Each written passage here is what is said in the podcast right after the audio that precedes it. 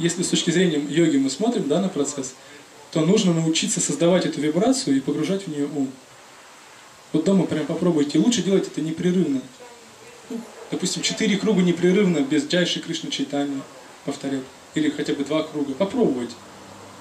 Если кого-то не прерывает э, это почитату Махамантру, вы можете ее повторять, естественно. Допустим, я повторяю четыре круга, потом повторяю почитату Махамантру опять четыре круга. Вот это на четыре круга непрерывная вибрация вообще без остановок просто. Но спокойно, опять, это не то, что ты там такой забег у тебя тяжелый.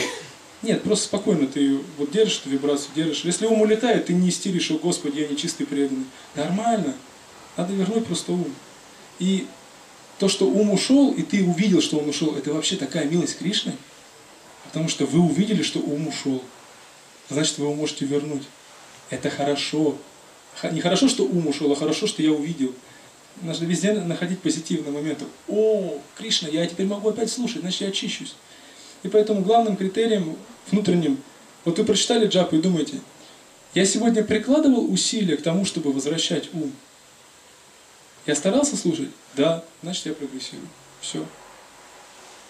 А если у меня там экстаз, и нет у меня экстаза, это вообще никого, это не ваше дело. Это дело Кришны.